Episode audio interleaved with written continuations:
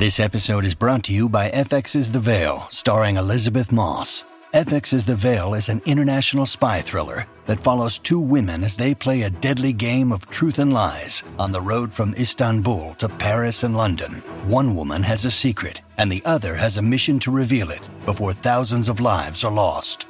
FX's The Veil, now streaming, only on Hulu. This episode is brought to you by Saks.com.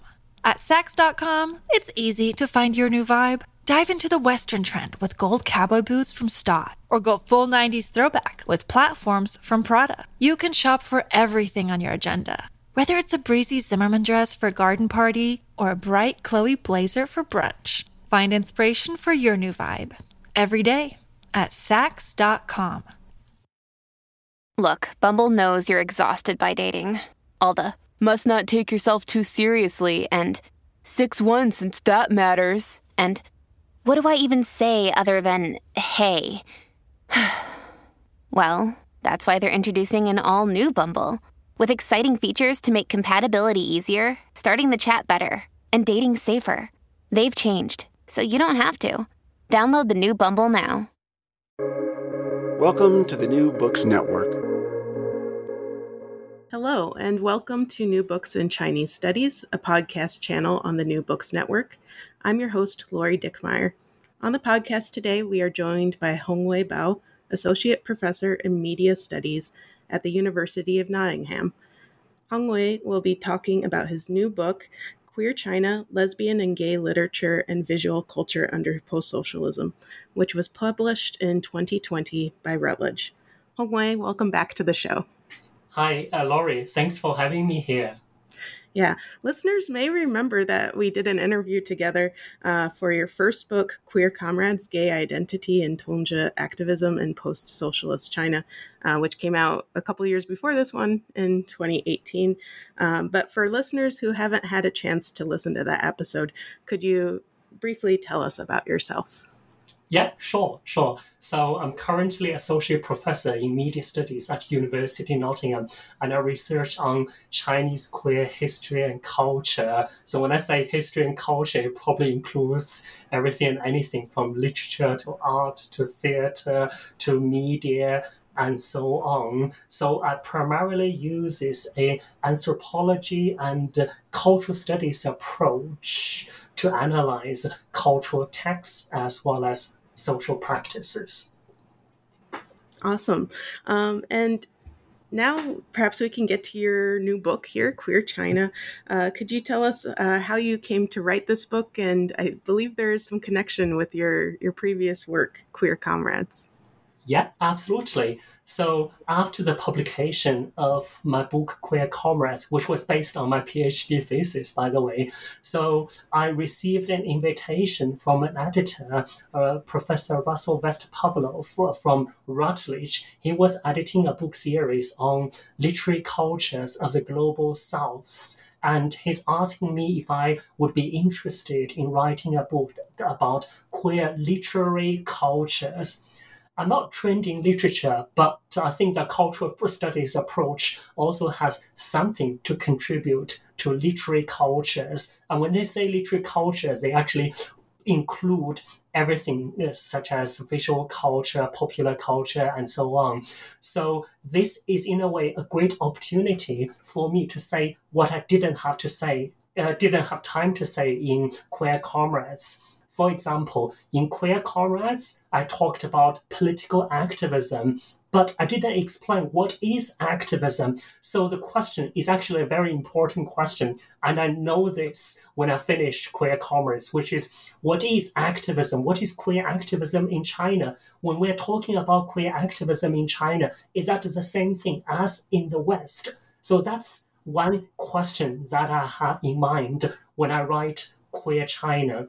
And of course, the second question is, as you know, Queer Comrades already has a very strong focus on cultural activism, on different types of cultural engagement, such as films, literature, and so on. So this, as it turns out, is a very important theme and probably deserves another book to explain that. So I use this opportunity really to pick up those two themes that I left from Queer Comrades and developed into this book, Queer China. So Queer China is really a book on the queer literary and cultural production in post-socialist China. So in relation to the first book, uh, so emphasis on uh, queer political identity and activism, this book would have a stronger focus on culture. Yeah, I think um, having read both books, they work really well together. Um, I felt that my reading experience of Queer China was really enriched by that that previous discussion uh, in in in your other book, uh, Queer Comrades. So uh, I'm glad you were able to continue that. Um, could you tell us uh, a little bit about how you went about conducting your research? I know you spent uh, a lot of time in China, uh, and you describe your work as participatory action research. So, you could could you tell us a little bit about what that entails? Yeah, absolutely. So first, I'll say that is that the field work of this book somewhat overlaps with the field work of my last book, Queer Comrades, which was basically a kind of ethnography of queer community and culture and activism in China in the 2000s from 2000 to 2010s, etc. But after that, I went back to China every year, oh, before the pandemic, and then uh, continued my fieldwork research. So fieldwork is certainly an important method, but there are also other methods. So because of the subject matter, so I'm looking at those literary texts, I'm looking at films. So inevitably, so textual analysis of these cultural works would be an important method. I also use, for example, the kind of archival research to uh, uncover historical materials and discursive research or discourse analysis to look at the discursive formation of the post-socialist Chinese society. So those are the main methods that I'm using. It looks like a mishmash of methods, but in a way, it works well for such a project with attention to cultural texts as well as cultural practices.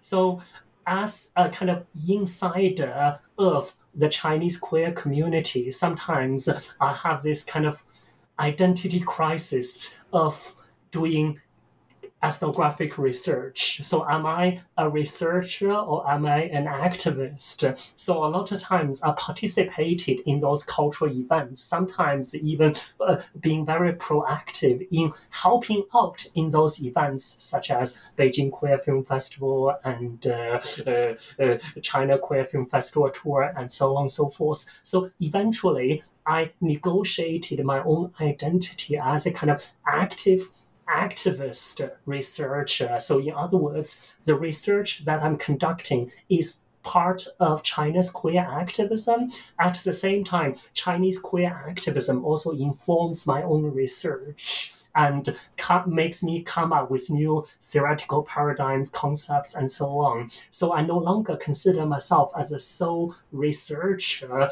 doing objective research and my subjectivity becomes particularly strong in my ethnographic account and in my analysis of the cultural texts.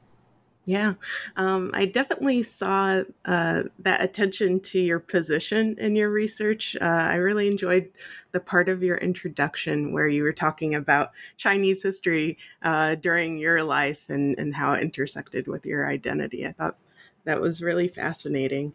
Um, and I have to ask you a follow up question. You briefly mentioned um, that you've been able to participate uh, in the queer community in China during your visits uh, up until COVID. Of course, COVID has disrupted a lot of different things. And it was something I was thinking about um, while considering your book, um, because 2020 was the huge turning point for us. So I wonder if you could briefly talk about how COVID has impacted your ability to, to conduct your research.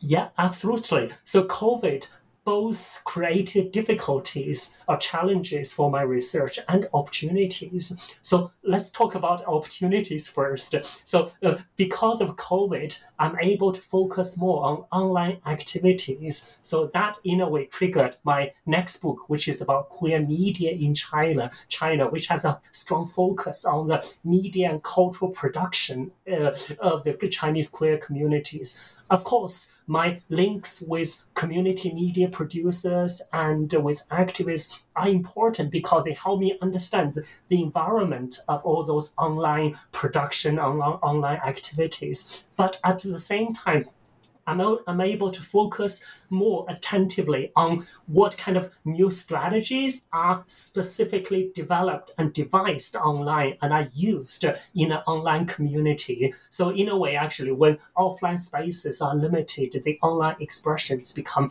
very manifest.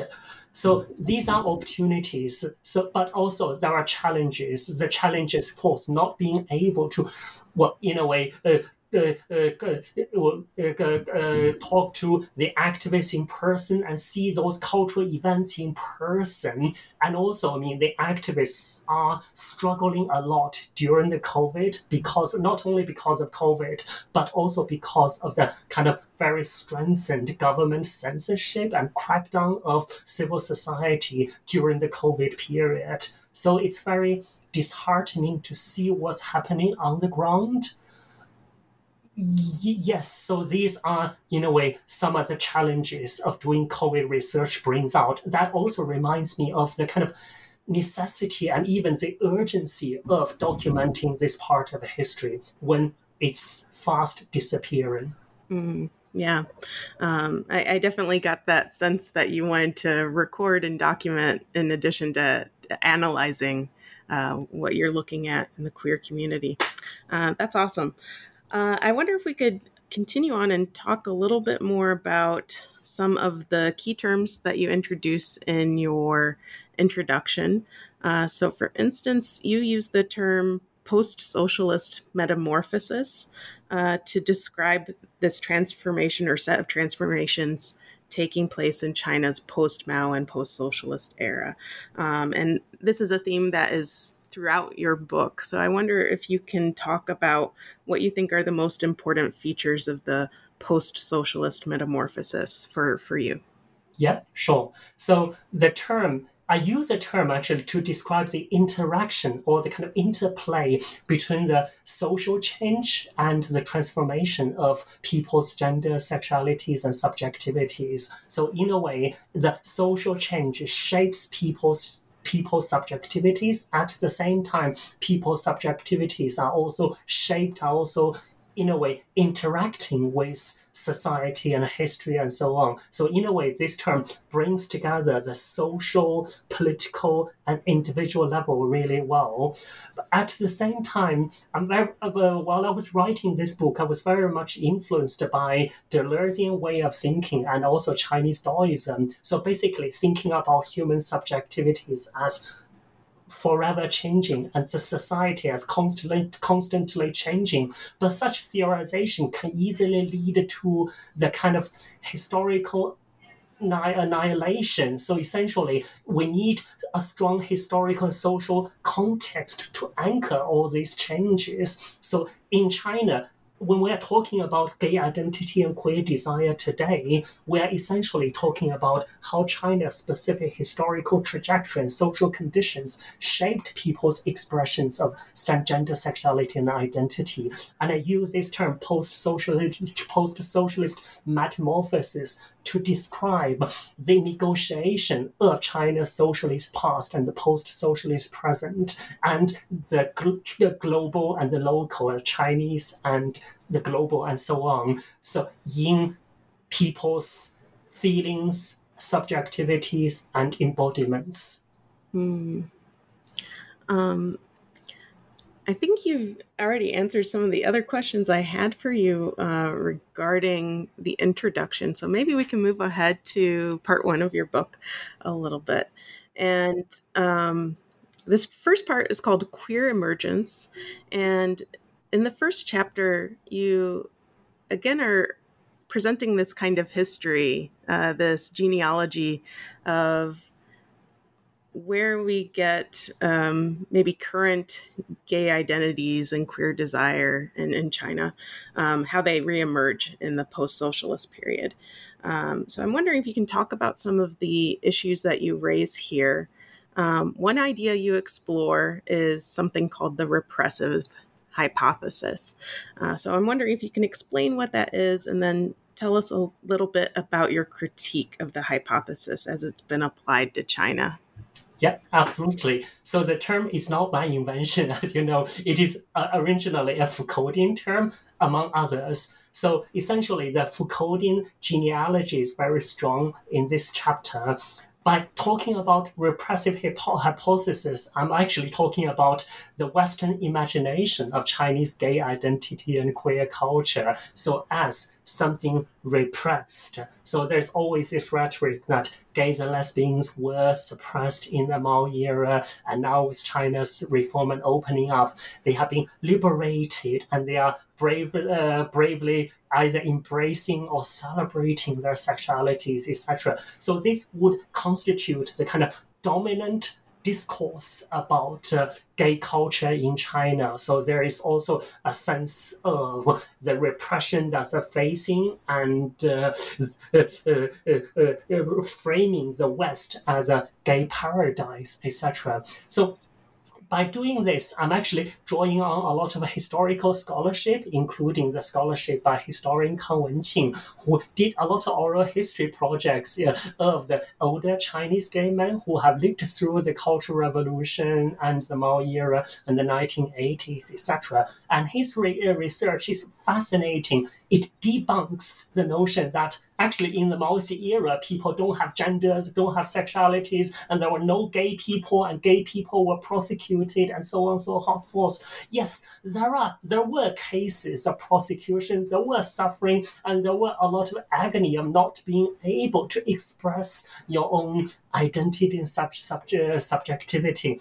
But I think that uh, uh, uh, Wenqing's uh, research actually uh, primarily sheds lights on the kind of narratives of, in a way, people's expressions of genders and sexualities were there, but uh, they were not talked about in a contemporary sense. So, in other words, it's about how you frame these practices and how you see these practices. So, going back to why the discourse was so dominant, that was in a way related to the Cold War rhetoric of the kind of uh, uh, uh, repressive, uh, repressive Chinese regime that impedes people's uh, sexuality, etc., etc. So it's more of a discursive analysis and a critique to the dominant ideologies. And of course, in any day and age, there were people who were being suppressed or repressed. And in Mao's era, many people probably uh, uh, were, uh, had a really unhappy life. But this doesn't mean there are not, not other narratives. There are also other narratives that are fascinating that uh, into the notion of how identity is understood and whether sexual identity would be the dominant forms of identity formation for a historical era thank you for that uh, really good uh, discussion of the repressive hypothesis. I think it's an important point to make. Um, later in this same chapter, you explore some of the areas in which gay identity and queer desire were publicly discussed since China's reform and opening up. Um, and scholarship seems to be one major way that this happened. Could you walk us through how that uh, public discussion started to happen and uh, in the 1980s and 1990s and the role that intellectuals played here. Yeah, sure. So I have to confess that this is some part that I would uh, that I hope that I could have time to rework on. This is because I'm, uh, I'm, I was using the discursive analysis or discourse analysis to analyze this historical period. And of course, by focusing on discourse, you pay attention to certain elements, and other elements might have been neglected or undermined. So of course, there was a proliferation of discourses about sexuality. There were tabloid newspapers, there were new presses, and there were radio tele- uh, radio shows and night talks, etc. That talks about sexuality in an exciting way, and that's one aspect. And Chinese intellectuals played a, a no small part in this process. For example, there were sociologists Li Yinhe who conducted interviews with local gay men in Beijing in the 1990s, and that became the first sociological research into homosexuality, which is called 男人的世界. And then there were Zhang Beichuan who published the first medical research into homosexuality in post Mao China, which is called 同性爱.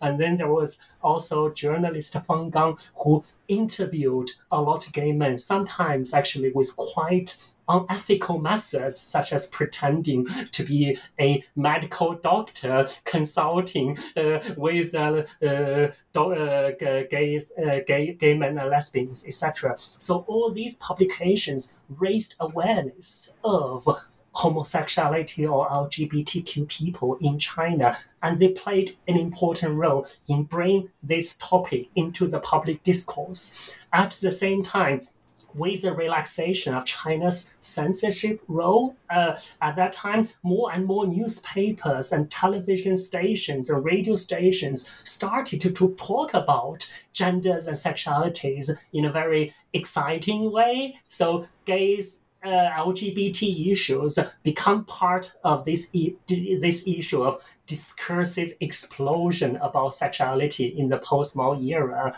However, as I mentioned, that the method discourse analysis has its own downsides, which is a focus on what's printed and what's said and what's documented.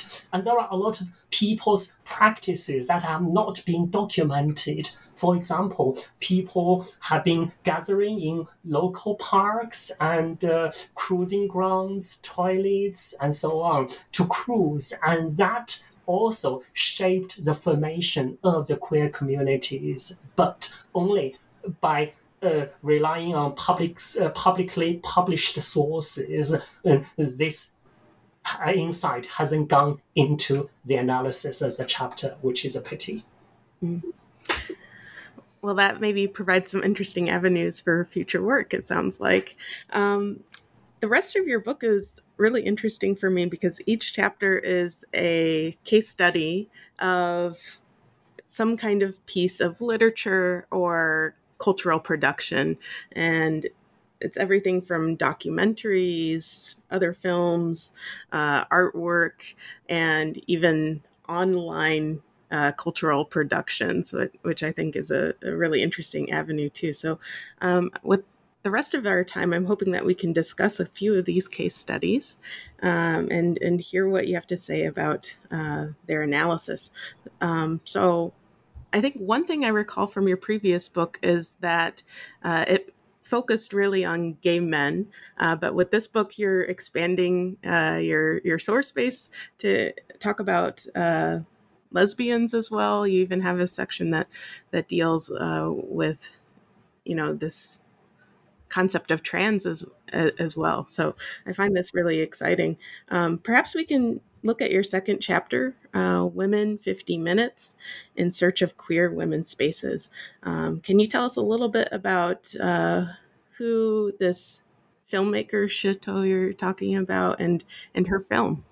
Yeah, absolutely. Shi Tou is probably one of the most prominent uh, lesbian or uh, queer women filmmakers in China. She has not only made films, but she was trained as an artist. So she has also got a lot of paintings, installation, and photography, etc., which is fascinating. She was also very active in China's queer activism and co-founded some organizations and initiatives and, and so on. So when I say Shi Tou, I, some, I should add that I'm probably I'm also talking about the artist collective and artist duo Ming Ming because her partner Ming Ming is also very active in making a lot of these works. So we should understand the authorship as a co-authorship. So with a lot of grassroots and community productions, sometimes the authorship needs to be understood as a collaborative, as a kind of co-authorship.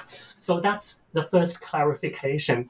And Shi Tou's films, I'm talking about films here, uh, is fascinating. So she, she has made about uh, five to seven or eight films, and some are more widely circulated than others. But her films are mostly documentaries documenting China's queer communities, in particular, documenting China's lesbian communities. For example, her film Women 50 Minutes is basically a documentary of women's lives in different parts of China. And then her other film, uh, We Are Here, 我们在这里, is basically a film about Chinese history of uh, China's history of queer women's activism since 1995, since the Beijing United Women's Conference. And then she also has other films such as 我们要结婚, We Want to Get Married, and so on, which is about the kind of queer marriage practices in China's queer communities and the kind of same-sex rights advocacy advocacy campaigns.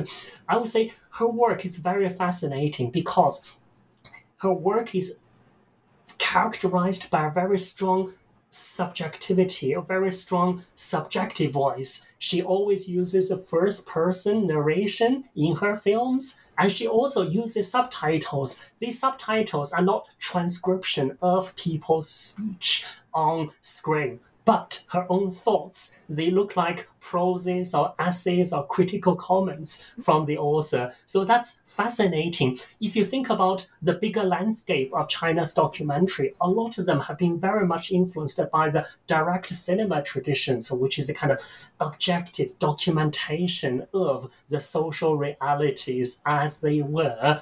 Shi Tou's works, in a way, defines or challenges this objective cinema tradition foregrounding her own subjectivity, her own gendered and queer subjectivity clearly on screen and in front of the camera. So this is fascinating. Yeah, I really enjoyed reading this chapter um, because I was maybe surprised by uh, the style of her films as you described them. Uh, so, for instance, you mentioned the subtitles that she includes, her her voiceovers, um, and I think especially for a western audience we think of documentaries as being very true and factual.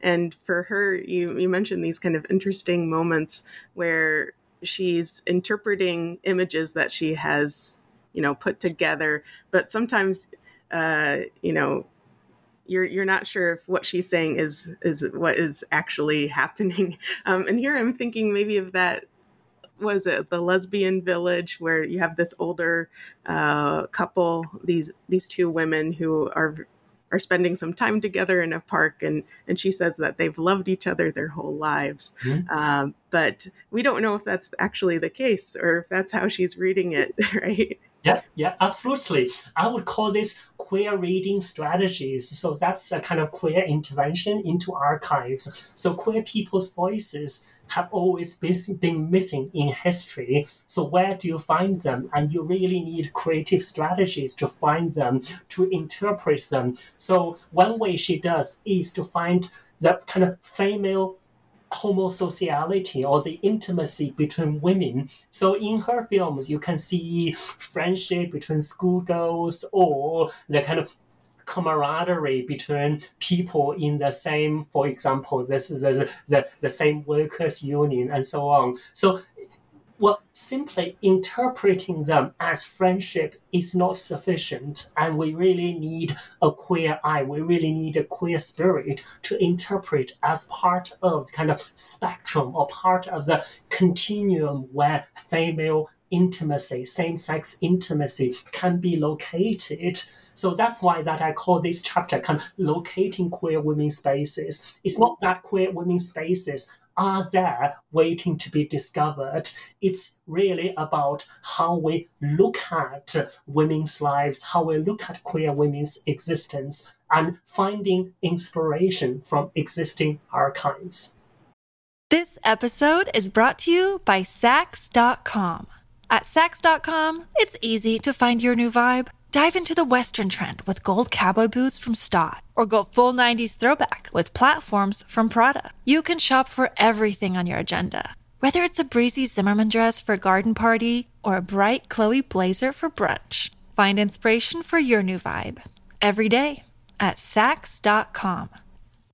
Mom deserves the best, and there's no better place to shop for Mother's Day than Whole Foods Market. They're your destination for unbeatable savings, from premium gifts to show-stopping flowers and irresistible desserts. Start by saving 33% with Prime on all body care and candles. Then get a 15-stem bunch of tulips for just $9.99 each with Prime. Round out Mom's menu with festive rosé, irresistible berry chantilly cake, and more special treats. Come celebrate Mother's Day at Whole Foods Market.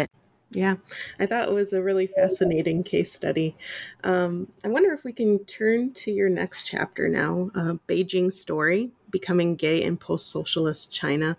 Uh, this was, as you say, a, originally an online novel, later adapted into a film. And you describe it as, quote, a narrative of desires in queer space in post socialist China, end quote. Uh, could you tell us a little bit about this story um, and what you think it has to say about the intersection of class and gay identities and queer desires in China? Um, and, and just as a side note, I think it's really fantastic that you're looking at uh, some online sources here, yeah. right? Yeah. Thank you. Uh, by the way, so for uh, English speakers or English readers, this novel has now been published in English. So it's called Beijing Comrades, translated by Scott Myers, which is really well done. So I would encourage you to find the book and read. So, but of course, when this book was first first appeared, it was an online novel, and of course, when you publish on a BB, a BBS, so it's in a way published on instruments. So the author wrote one chapter, one section, and publish it, and then the editor, the uh, readers will comment on it and will appreciate, and so on and so forth. And then this encourages the writer to keep on writing. So in a way, it's a very interactive uh, process when we read this novel in a book form, we probably can't imagine actually what it was at that time. But it's important to understand the, the context of this uh, the, uh, uh, this story. And this story was later adapted into a film called Lan Yu. But of course, because Stanley Kwan is a Hong Kong filmmaker, and she and he has his own interpretations as a film, so the book and the film might have some differences, but each one has its own charm. So this story, by the way, is one of my favorite uh, uh, queer stories uh, uh, from China, simply because it was very much intertwined with my own growing up experience when I was at university. So someone passed me uh, uh, uh, the novel uh, at that time, an online story, and I followed the story night by night. I was very unusual experience. So, but coming back to it, it's actually a very you know what you can call it a cliche story because it's really about two men falling in love with each other and one is a rich businessman with wide government connections from a richer family and the other person is a poor university student who struggled with paying a tuition fee. And then they met on an occasion where the young guy had to prostitute himself to earn the tuition fee. But of course, at that at first, neither man took this seriously. It was just a transaction of money and sex. But eventually, they came to realization that they their relationship is more serious than they had thought it to be. So this was a, a, important historical moment. And what's worth mentioning is that this historical moment happened to be in 19, uh, 1989, so during the Tiananmen, so in the uh, aftermath of Tiananmen. So the story was basically divided into two parts. Before 1989, and both people didn't recognize or didn't acknowledge their relationship or their identity. And after that, somehow they came out to themselves. So it's a fascinating story and it's beautifully written. So without giving out much to those who haven't read it, so I would say that it's a love story that uh, that is set in a very unusual historical background. And it's this connection between personal experience and the social background that matters. That is more important to me. Mm. I'm sure the listeners appreciate that you aren't going to spoil the story for them. Um, I, I, was really struck uh, with this chapter and some of your later chapters that deal, um, you know, really directly with class. So I found that another uh, important kind of through line in your book as well. Uh, that you know, not everything is you know middle class or upper class uh, gay identity. There are these uh, working class identities that are really important as well. Um, Perhaps we can talk about uh, your next chapter, chapter four, uh, which is dealing with another online uh, source base uh, with fan fiction. I, I I was not expecting this at all. it, I found it kind of exciting to to think about fa- fan fiction as this cultural artifact where we can think a lot about uh, lesbian identity and think also about this really interesting relationship between the writer of this fan fiction and also the community around it. Um, you use this term prosumption uh, to talk about this. So I'm wondering if you can tell us a little bit about uh, Pink Affairs and sure. uh, this interesting kind of relationship. Yeah, sure. So of course, the prosumption is not my word. So it's yeah. a word in fan studies. So developer Henry Jenkins, among others. So it's basically two words putting together: uh, production and consumption. So in online fan communities, and a lot of times fans are active producers of cultural texts. For example, those fans would write fan fictions, create fanzines, and so on. So they are not only consuming cultural products, but they are producing, and a lot of times they are producing cultural artifacts for themselves. So the background of the Pink Affairs or Face Shi is actually a a reality TV show called 超级女生 Supergirl. So that was very popular in the early 2000s. So what's fascinating was that in on that uh, uh, TV show, so there were some contestants, and some look tomboyish, and some look more feminine, and there's no indication in the show itself that they might be gay or queer. However, that doesn't stop fans from matching them, from pairing them. So this is what fans did in that fan community in uh, uh, CP 超女吧. So what they did was basically to pair those two characters and tell stories about their their love and sex and intimacy and so on. And a lot of them were based on parts of these two contestants' lives, but uh, not everything is about them. So this is really about fantasy. So uh, in a way, this genre is probably called girls' love today. So you might be more familiar with boys' love, which is basically beautiful boys falling in love together and so on. And girls' love is, in a way, a similar context, uh, concept, beautiful girls falling in love with each other and so on. So what's striking about this fiction is that it's about class relations. People come from different class backgrounds, and it's also about the kind of transnational and cosmopolitan dream. So, as if that uh, uh, when you are abroad and uh, when you go to the West, you suddenly pick up this kind of ch- Chinese uh, queer identity. So that for me is fascinating and it's very consistent with the story, the Beijing story, which is about class relations, class mobility, and how genders and sexualities become a mediating factor to bridge this class difference. And for me, this is a really a kind of political unconscious in a lot of those popular cultural texts, which is that so once you have new forms of genders and sexuality, suddenly class doesn't matter anymore. So, as if the genders and sexualities can replace the old rhetoric of class and in social inequality. Of course, there are a lot of utopian, in a way, aspirations of transgressing the social boundaries the social inequalities. But at the same time, there's also a very strong denial of the social injustices, as if that gay relationship can somehow actually live in a vacuum, can somehow actually create a kind of more egalitarian social I- I- imaginary. Mm. That's really interesting. Um, I think an- another thing that you mentioned in this chapter was that for the readers themselves, uh, these fan fictions are, are kind of like a, a fantasy, almost. You don't use the word escapism, but it almost feels like it, that in terms of uh, the the class status of these two protagonists who, uh, as you say, were some living somewhere in Shanghai, but in a, a house, which means they must have been very wealthy.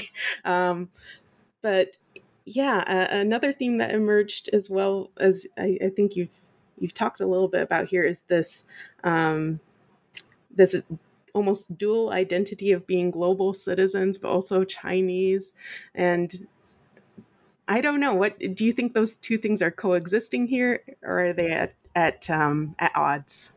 Yeah, well, it's strange that we're talking about this uh, because at this historical moment, it does look like being Chinese and being global are more separated than we anticipate. But remember, most of those stories were written in the 2000s to 2010s when mm-hmm. there was very strong optimism about being Chinese is also a global citizen and China is also part of the world. And there's not much difference between the Chinese and the Western. Being Chinese is already being global and being global is also being part of the Chinese. So that was pretty much the rhetoric of the opening up as well as uh, China's entry WTO. So there was this discourse, mainstream discourse going on. So encouraging people to embrace the global, embrace the West, and considering themselves as both Chinese citizens and the world citizens at the same time. But now I think that since the start of the pande- pandemic, probably even before that, so there was a very strong sense of antagonism between being Chinese and being global, as if they are not that in compatible they're not that compatible with each other so i think those cultural texts now looking back i think they do have they do bear the traces of their history yeah, I think that historical context there is really key, right? We we like you say, we may approach these texts a little bit differently today. Um, why don't we go ahead and talk about uh, some of the later parts of your book? Uh, so, part three, you look at queer urban space. Uh, and here you have a couple of really interesting examples. Um, you have one about uh, this public performance of a same sex wedding in Beijing. Uh, and you also have one on um, poetry by Mu I wonder if you could maybe spend some time talking about activism here. You mentioned that was one thing that you wanted to explore a little bit more. So, one thing you do in chapter five is talk about the predominant forms of activism in post-socialist China. So, could could you lay that out for us? Yep, absolutely. So this chapter is actually really important because it is a chapter that I started to think about activism in the Chinese context really seriously. And later I expanded on the idea. So in my uh, new book, Contemporary Chinese Queer Performance. So essentially, I spent the whole book talking about the theater and performance paradigms in Chinese queer activism. But uh, let's uh, just go back to that example. The example that I'm talking about is a same-sex wedding event in 2009 in Qianmen uh, in Beijing, basically in central Beijing. So now it would seem impossible, but at that time it was more possible. So essentially, so a group of Chinese queer activists went to central Beijing to take wedding pictures. Instead of posing a man and a woman having wedding pictures, they have a man and a man taking wedding pictures, a woman and a woman taking wedding pictures together. So, of course, this attracted a lot of onlookers and people were gathered and not knowing what's happening. And what's fascinating is that Fan Popo, the filmmaker, followed this event, followed this type of activism, which we call flash mob type of activism, and documented the whole process. And the filmmaker also interviewed the onlookers, the pedestrians on the street, saying, oh, what do you think about this?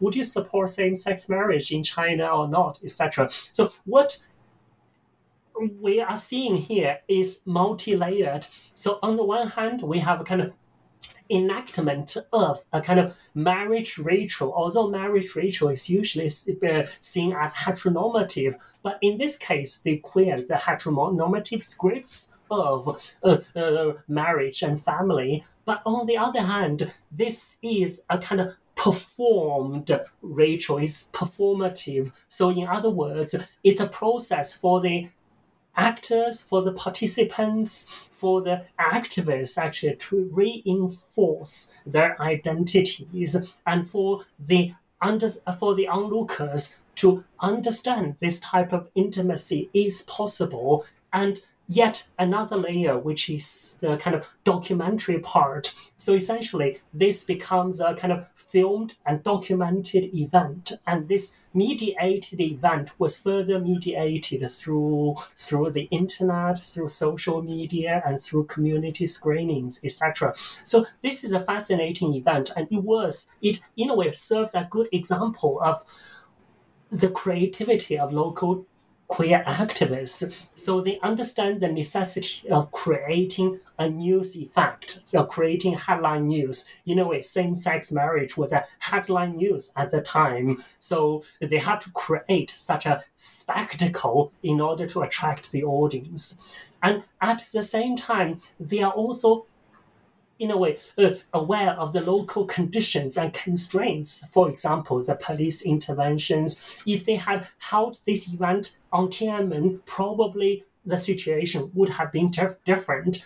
If they, uh, for example, didn't make this a wedding photo shoot and they make it as a kind of wedding ceremony. So probably it would have been more controversial. So in other words, we see the careful consideration of local conditions and the devising of the kind of context specific and culturally sensitive strategies.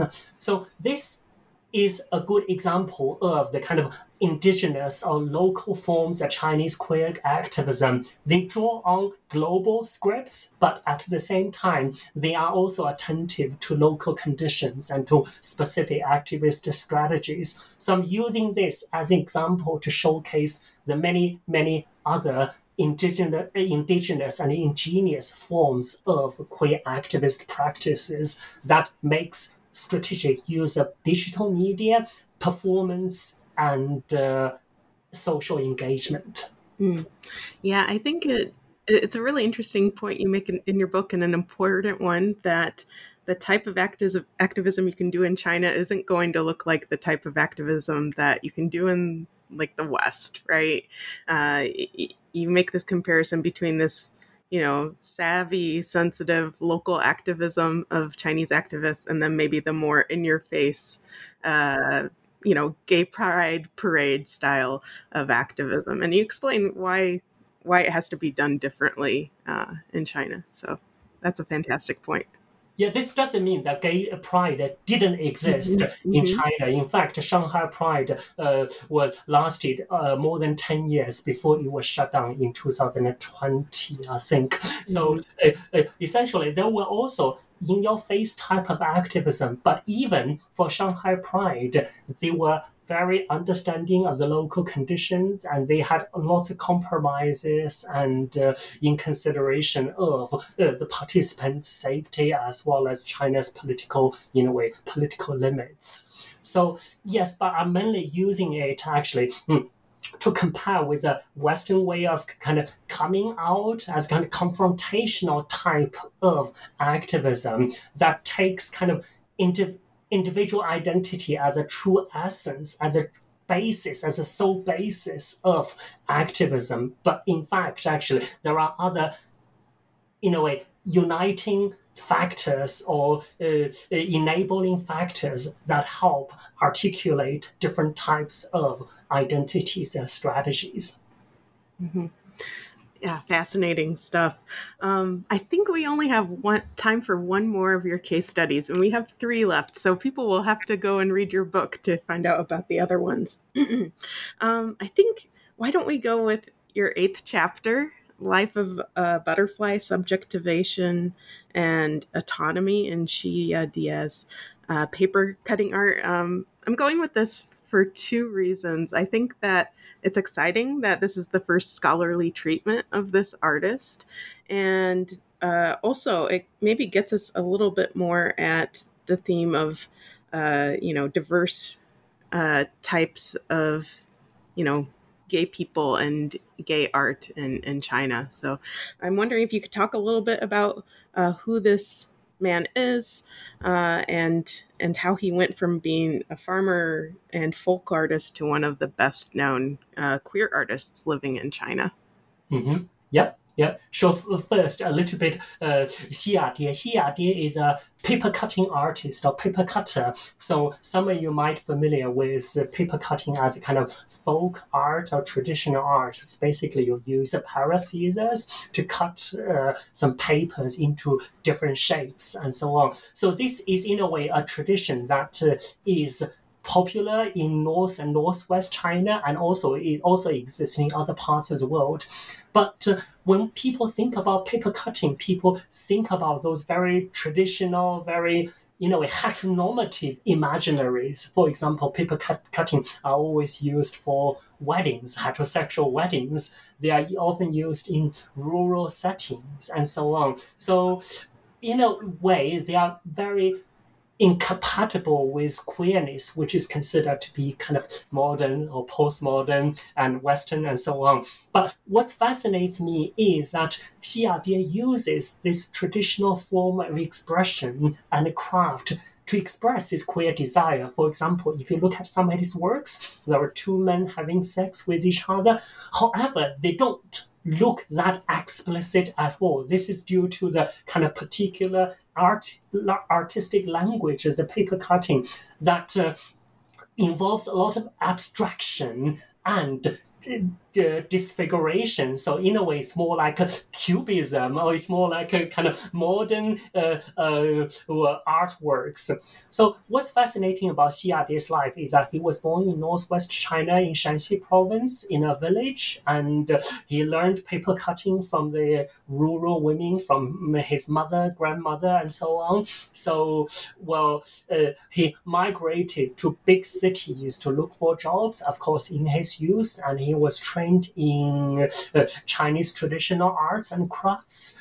And he didn't catch people's attention for a long time. Of course, he was known as a good paper cutter, but apart from that, that didn't make him stand out amongst all the artists until he was discovered by Chinese queer communities. So he went to Beijing LGBT Center and showed his artworks, and the staff at Beijing LGBT Center immediately recognized that he's a, a queer artist. And this discovery, this transition is significant for his life. So through Beijing LGBT Center, he was put in touch with international curators, art organizations, and become the Chinese queer artist.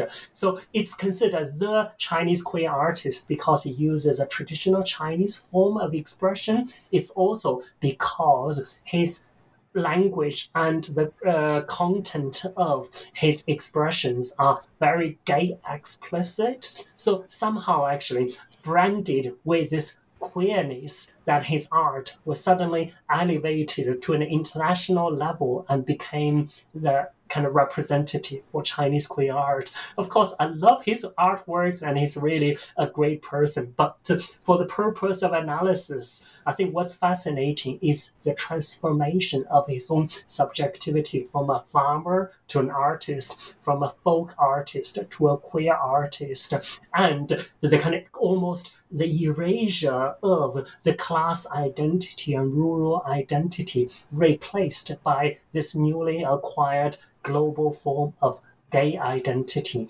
That makes him a good example of what I call post socialist metamorphosis. Mm. Yeah, he's a, a, really interesting case to look at. And uh, your, your book is great because it has, um, you know, numerous photographs of uh, his artwork, but also, you know, stills from the the movies that you discuss and so on. So uh, that's that's a great part of your work. Uh, so we're starting to come towards the end of our time here. Uh, so, one question we often ask on this podcast is, you know, what are you working on currently? And actually, I know you've written a couple of books uh, since this book came out, or you've been working on other projects. So, could you tell us a little bit about uh, what you've been doing since uh, the publication of Queer China? Sure. So I have a tendency of working on sequels. So essentially, after Queer Comrades, then there are something to be explained about cultural activism. So I wrote uh, Queer China. And after Queer China, because I'm in the field of media and communication studies, and because there are so many fascinating materials about queer media and cultural production, I wrote my next book on queer media in China. And then after that, there's a well, in a way, as I discussed, the importance of the theater performance, paradigm in Chinese queer activism. So that takes me to the next book, which is Contemporary Chinese Queer Performance. So these books pretty much form a, uh, form a, uh, form a series that document China's queer cultural history from the 1980s, 90s to present. So focusing on the year 2000s and 2010s. So in a way, they are important historical because they were when gay identity or LGBTQ plus identity become manifest in Chinese society and became an identity. And this identity started to make claims about their existence, about their rights. So that was uh, done and I'm currently editing a book on contemporary Chinese queer art, which is fascinating. So we invited some Chinese queer artists, including Xiyadie and Shi Tou and Fan Popo, among others. So about 15 uh, artists to write about their artist practices and to reflect on what is Chinese queer art. We also have curators, scholars uh, uh, uh reflecting on this issue. So that's the, an edited collection, Contemporary Chinese Queer Art, to be published by Bloomsbury uh, Press next year, next summer. So uh, I think that book will be uh, in color. So you have got colorful pictures. So I'm looking forward to that. That's so exciting, Hongwei, that you have this rich body of, of, research, and now we get to, uh, you know, look forward to this book coming out on artwork, the edited work. Um, I want to thank you for taking the time to join us and to talk about your wonderful book. Uh, it's been a pleasure to talk with you, Hongwei. It has been my pleasure. Thank you, Laurie. Thank everyone. Uh, yes, and thank you to everyone who has turned into the show. Uh, you've been listening to New Books in Chinese Studies, a podcast channel on the New Books Network. Have a great day, everyone.